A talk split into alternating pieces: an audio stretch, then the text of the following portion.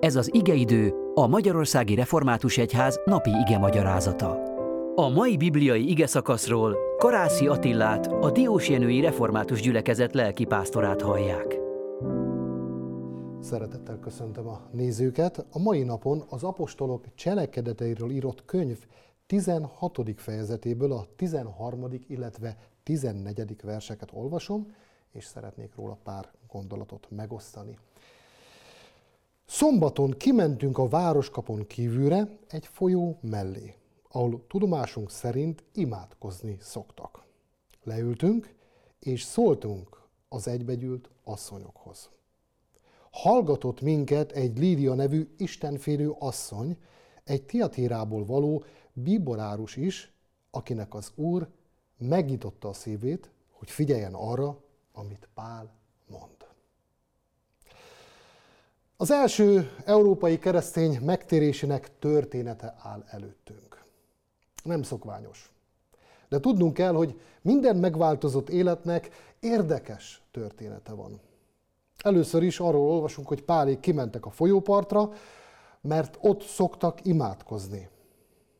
Érdekes nem egy impozáns épületbe, kényelmes körülmények közé, alkalmasnak tartott több funkciós helységbe érkeznek, hanem meglepőek a keretek.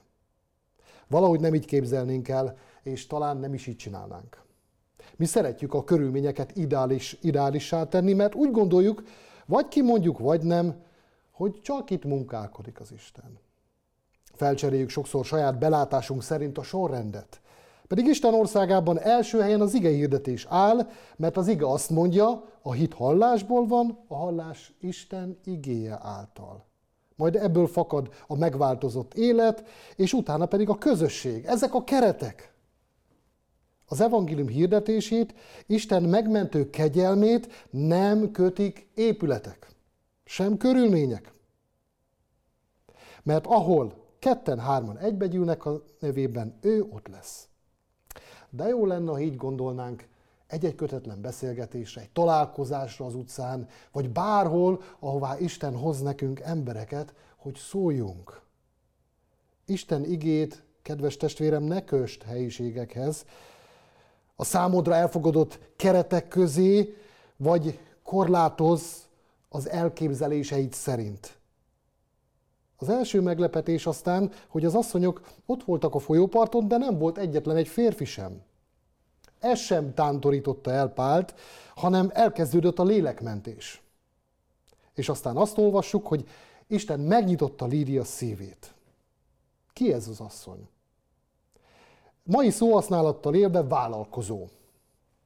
És mégis a folyópartra vitte az imádkozás és Isten utáni vágy. Miért? Valami ürességet érzett lelkében? Nem töltötte be a siker? Az ő életét.